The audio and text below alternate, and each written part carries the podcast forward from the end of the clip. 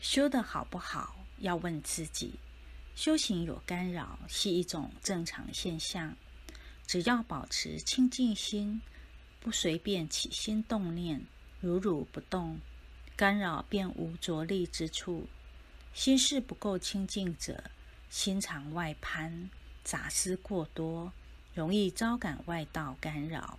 所以要戒掉胡思乱想，眼耳鼻舌身意都不要外攀，念起即觉。觉即照破，每天静坐，把心事安定下来，这即是修行的功课。